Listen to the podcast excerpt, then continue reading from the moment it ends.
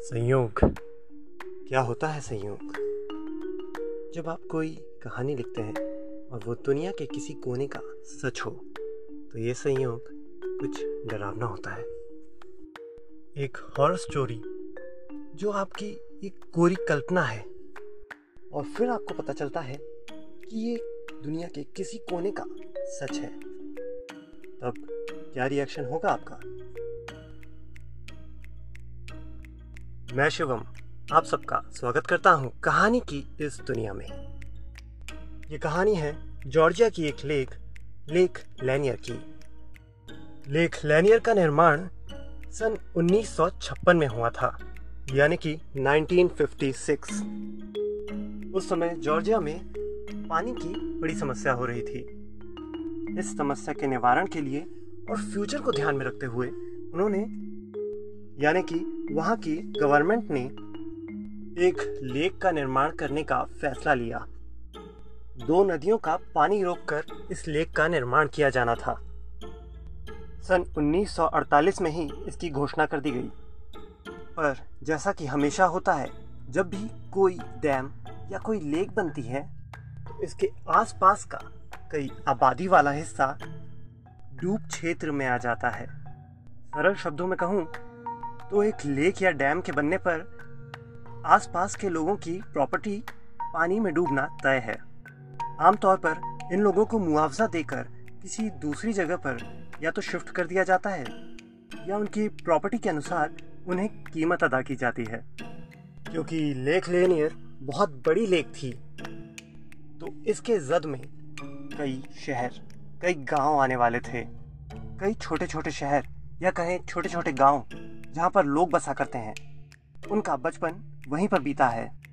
अपनी ज़िंदगी उन्होंने जिस घर में जी है, वो सब अब डूबने वाला है। ये बातें किसी को भी पसंद नहीं आएँगी। तो लेक लीनियर के निर्माण में भी यही हुआ। जिन लोगों के घर डूबने वाले थे, उन्होंने इस लेक का विरोध किया। उन्होंने मुआवजा लेने से इनकार कर दिया। कई लोग इसके विरोध में कोर्ट गए। क्योंकि ये भविष्य का सवाल था और पानी की दिक्कत जॉर्जिया में बहुत ज़्यादा थी। तो ये निश्चित था कि कोर्ट से किसी को कोई खास मदद नहीं मिलने वाली थी। और हुआ भी ऐसा ही। लोगों को ज़बरदस्ती वहाँ से हटाया गया। अब जब लोग वहाँ से जाने के लिए मजबूर थे तो उन्होंने अपनी एक डिमांड रखी। उन्होंने कहा कि हम तो यहाँ से चले जाएँगे, लेकिन हमारे पूर्वजों की, हमारे रिश्तेदारों की जो यहाँ पर कब्रें हैं, जो उन कब्रिस्तानों में दफन है उनका क्या होगा? इसके बाद यह निर्णय लिया गया कि जहाँ नया शहर बसेगा, वहाँ पर एक कब्रिस्तान भी बनाया जाएगा, जहाँ ये सारी कब्रें शिफ्ट की जाएँगी, जो कि होना भी चाहिए। स्थानीय प्रशासन को ये काम सौंपा गया।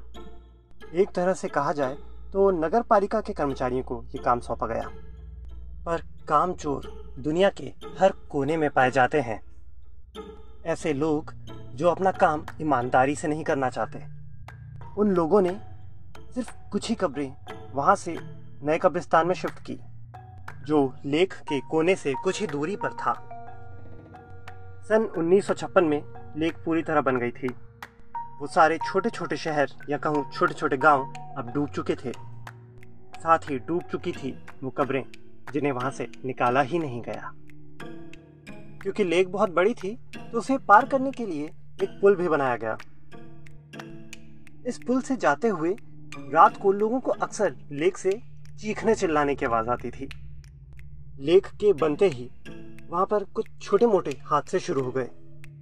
कभी कोई नाव पलट जाती, कभी कोई डूबते डूबते बचता। छोटी मोटी कहानियाँ इस लेक के बारे में फैलने लगी थी। फिर आती है उन्नीस सौ अट्ठावन की वो रात। जब सूजी रॉबर्ट अपनी एक सहेली के साथ अपनी कार में लेक लेनियर के ऊपर बने हुए उस पुल को क्रॉस कर रही थी, दोनों रात में घूमने निकली थी। रात का शायद एक बज रहा था। लेक के ऊपर बने पुल पे चलते चलते अचानक सूजी रॉबर्ट ने कार लेक की तरफ़ मोड़ दी। या कहूँ, अपने आप ही वो कार लेक की तरफ़ मुड़ गई। तेज रफ्तार में पुल के बगल में लगी हुई बंदिशों को तोड़ते हुए वो कार लेक में जा गिरी। आसपास रहने वाले कुछ लोगों ने यह दृश्य देखा भी। तुरंत पुलिस को खबर दी गई। आनंद फानन में रेस्क्यू ऑपरेशन शुरू हुआ। पर लेक लेनियर इतनी गहरी थी कि ना उन्हें कार मिली और ना ही सूजी रॉबर्ट और उसकी सहेली। सूजी रॉबर्ट ने उस दिन ब्लू कलर का गाउन पहना हुआ था और उसकी सहेली ब्राउन कलर के गाउन में थी। इस घटना के होने के बाद लेक लेनियर में होने वाली अजीबो गरीब, या कहूँ पैरानॉर्मल घटनाएँ बढ़ने लगी। आप सभी ने देखा होगा कि जब भी कोई लेक होती है, या कोई डैम होता है, वहाँ का पानी हमेशा शांत रहता है। अगर लहरें आती भी हैं तो इतनी कम कि वो एक छोटी नाव को भी ना पलटा सके। पर लेक लेनियर के साथ ऐसा नहीं था। शांत जल में तैरती हुई बोट को अचानक से एक बड़ी सी लहर आकर पलट देती। ये जालिम लहरें कहाँ से आती, किसी को नहीं पता। बोट के लोग डूबने लगते।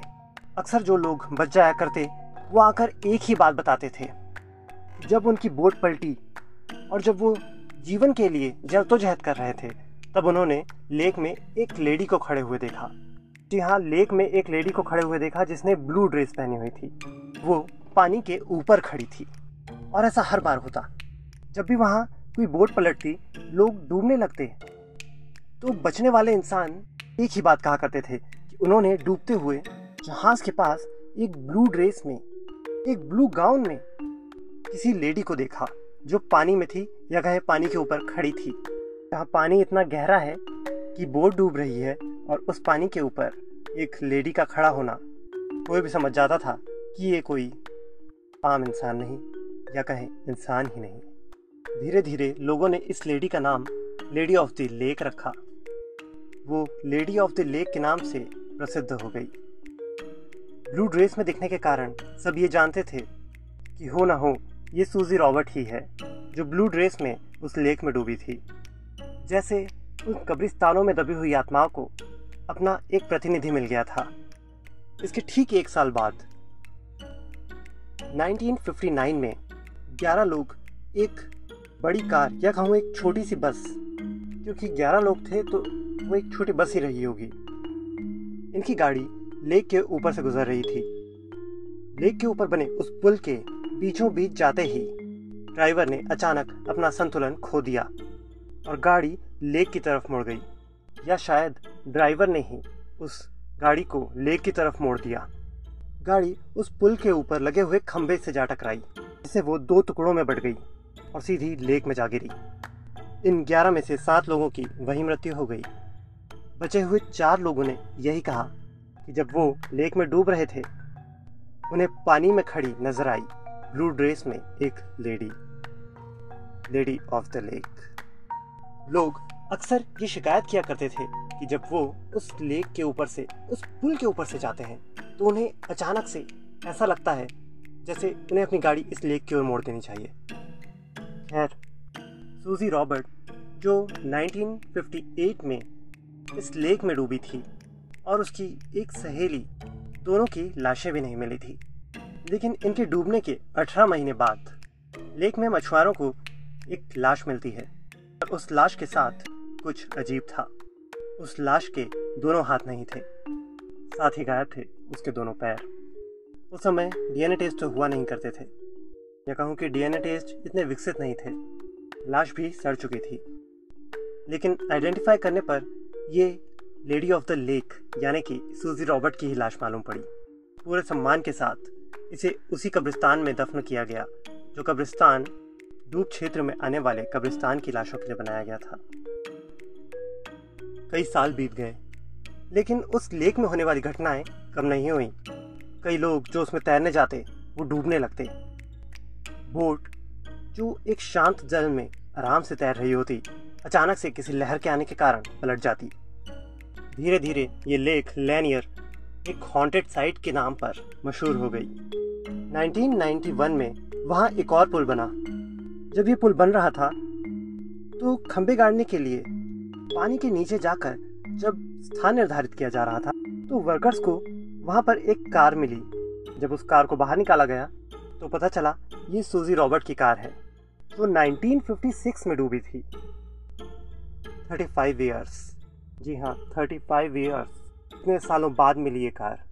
उस कार में ड्राइविंग सीट पर सीट बेल्ट से बंधे हुए थे इंसान के कुछ अवशेष, जिस पर चिपका हुआ था नीले रंग का कपड़ा। इसके बाद लोगों को पता चला कि जिसे सूजी रॉबर्ट समझकर दफना दिया गया था, वो सूजी रॉबर्ट नहीं, उसकी सहेली थी। सूजी रॉबर्ट की एक और कब्र बनी। पूरे सम्मान के साथ उसके इस अवशेषों को उस कब्र में दफनाया गया और उसकी सहेली के कब्र को उसका अपना नाम मिला। लोगों को लगा कि शायद यही वजह थी जिसके कारण सूजी रॉबर्ट ऐसी घटनाओं के बाद नज़र आती थी। उसकी आत्मा को शायद शांति नहीं मिली थी, क्योंकि उसकी लाश को उसकी कब्र नहीं मिली थी। लोगों ने सोचा कि अब शायद यहाँ कोई घटना नहीं होगी। पर ऐसा हुआ नहीं, बल्कि वहाँ होने वाली घटनाएँ तेज़ी से बढ़ गई। बोट डूबने लगी। तैरते हुए लोगों को लगता कि कोई उनके पैर पकड़कर खींच रहा है। पाँच सौ लोग।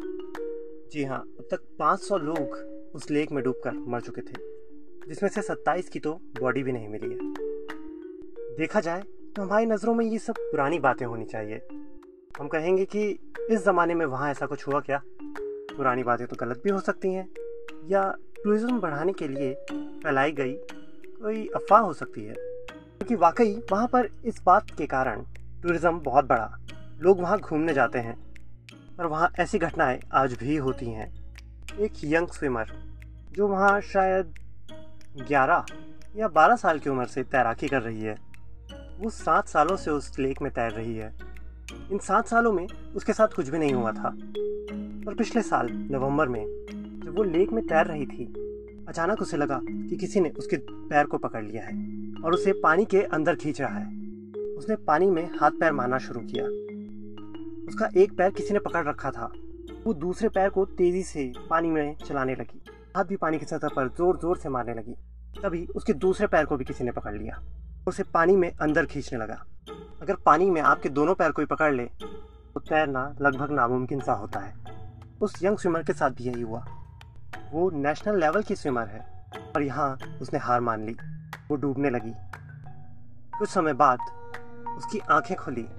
जब उसकी आँखें खुली तो उसने अपने आप को एक आइलैंड पर पाया, जो उस लेक के बीचों बीच है। और जहाँ वो तैर रही थी, वो तो कोई दूसरा ही कोना था। वहाँ से वो यहाँ तक कैसे आई? इतने दूर, सारी जलतोजहद उसके मन में चल ही रही थी कि अचानक उसने पानी में खड़े हुए एक लड़की को देखा। जिसने पहन रखी थी ब्लू ड्रेस। जी हाँ ब्लू गाउन। ये वही थी लेडी ऑफ़ द लेक उसे देखने के बाद इस यंग स्विमर की इतनी हिम्मत नहीं हुई कि वो दोबारा पानी में उतरे और तैर कर अपने घर जाए। वो तैर कर इस लेक को क्रॉस नहीं करना चाहती थी। का घर जो दूसरे कोने में था, वहाँ तैर कर तो बिल्कुल नहीं जाना चाहती थी। बुरी तरह से डर चुकी थी। उसने लेक में कुछ बोटों को देखा। उसने ज़ोर ज़ोर से चिल्लाना शुरू किया। हाथ हिलाए आखिरकार एक बोट की नज़र उस पर पड़ गई। बोट वाले उसे बचाने आए। उसने उन्हें सारी घटना बताई। फिर उन लोगों ने उसे वापस अपने घर छोड़ा। अब आप सोच रहे होंगे कि कहानी के शुरू में मैंने आपसे कहा था जब कोई स्टोरी आप लिखें और वो दुनिया के किसी कोने का सच हो तो ये थोड़ा डरावना होता है। ऐसी ही दो स्टोरीज मैंने लिखी थी, जिसमें एक का नाम था बच्चों का कब्रिस्तान। जिसमें इसी तरह एक कब्रिस्तान के ऊपर गवर्नमेंट के क्वार्टर बनाए जाते हैं और कुछ घर भी बनते हैं और वहाँ होती है पैरानॉर्मल एक्टिविटीज़। साथ ही मेरी दूसरी कहानी का नाम था एक पागल। उसमें मैंने एक दृश्य लिखा था जिसमें ईश्वरधर, जो एक टीचर है, वो रात में नदी के किनारे बैठा है। नदी से उसे किसी के चिल्लाने की आवाज़ आती है, ऐसा लगता है कोई डूब रहा है। जब वो उसे बचाने के लिए पानी में कूदता है वहाँ उसे कोई नज़र नहीं आता। वो पानी में अंदर जाता है। उसे एक ऐसा इंसान दिखता है जिसकी चमड़ी बिल्कुल गल चुकी है। जैसी पानी में रहने पर इंसानों की चमड़ी हो जाया करती है। फिर अचानक वो आदमी गायब हो जाता है और ईश्वरधर को लगता है कि उसके पैर पकड़कर कोई पानी के अंदर खींच रहा है। अब ये सब मेरी कल्पना थी। मेरा इमेजिनेशन मैं ये कहानियाँ लिख चुका था और अपने पॉडकास्ट में डाल भी चुका था। उसके कुछ दिनों बाद एक डॉक्यूमेंट्री मेरी नज़र में आई। जब मैंने इसे देखा और सुना। तो उसकी हर घटना मुझे अपनी कहानियों की याद दिलाने लगी। और ये थोड़ा शॉकिंग होता है जो आपकी कल्पना है, दृश्य इमेजिनेशन थे, वो दुनिया के किसी कोने का सच है। अगर आप मेरी वो कहानियाँ सुनना चाहते हैं तो गाना या स्पॉटिफाई पर आप सर्च कर सकते हैं। मेरे पॉडकास्ट का नाम है जानते हो। J double A N T E space H double O आपको मेरी कहानी कैसी लगी? आप ये मुझे बताना चाहते हैं? या कोई भी फीडबैक आप मुझे देना चाहते हैं तो आप मुझे इंस्टाग्राम पर भी फॉलो कर सकते हैं। मेरी इंस्टाग्राम आईडी है Tripathi nine seven four nine, यानी T R I P A T H I nine seven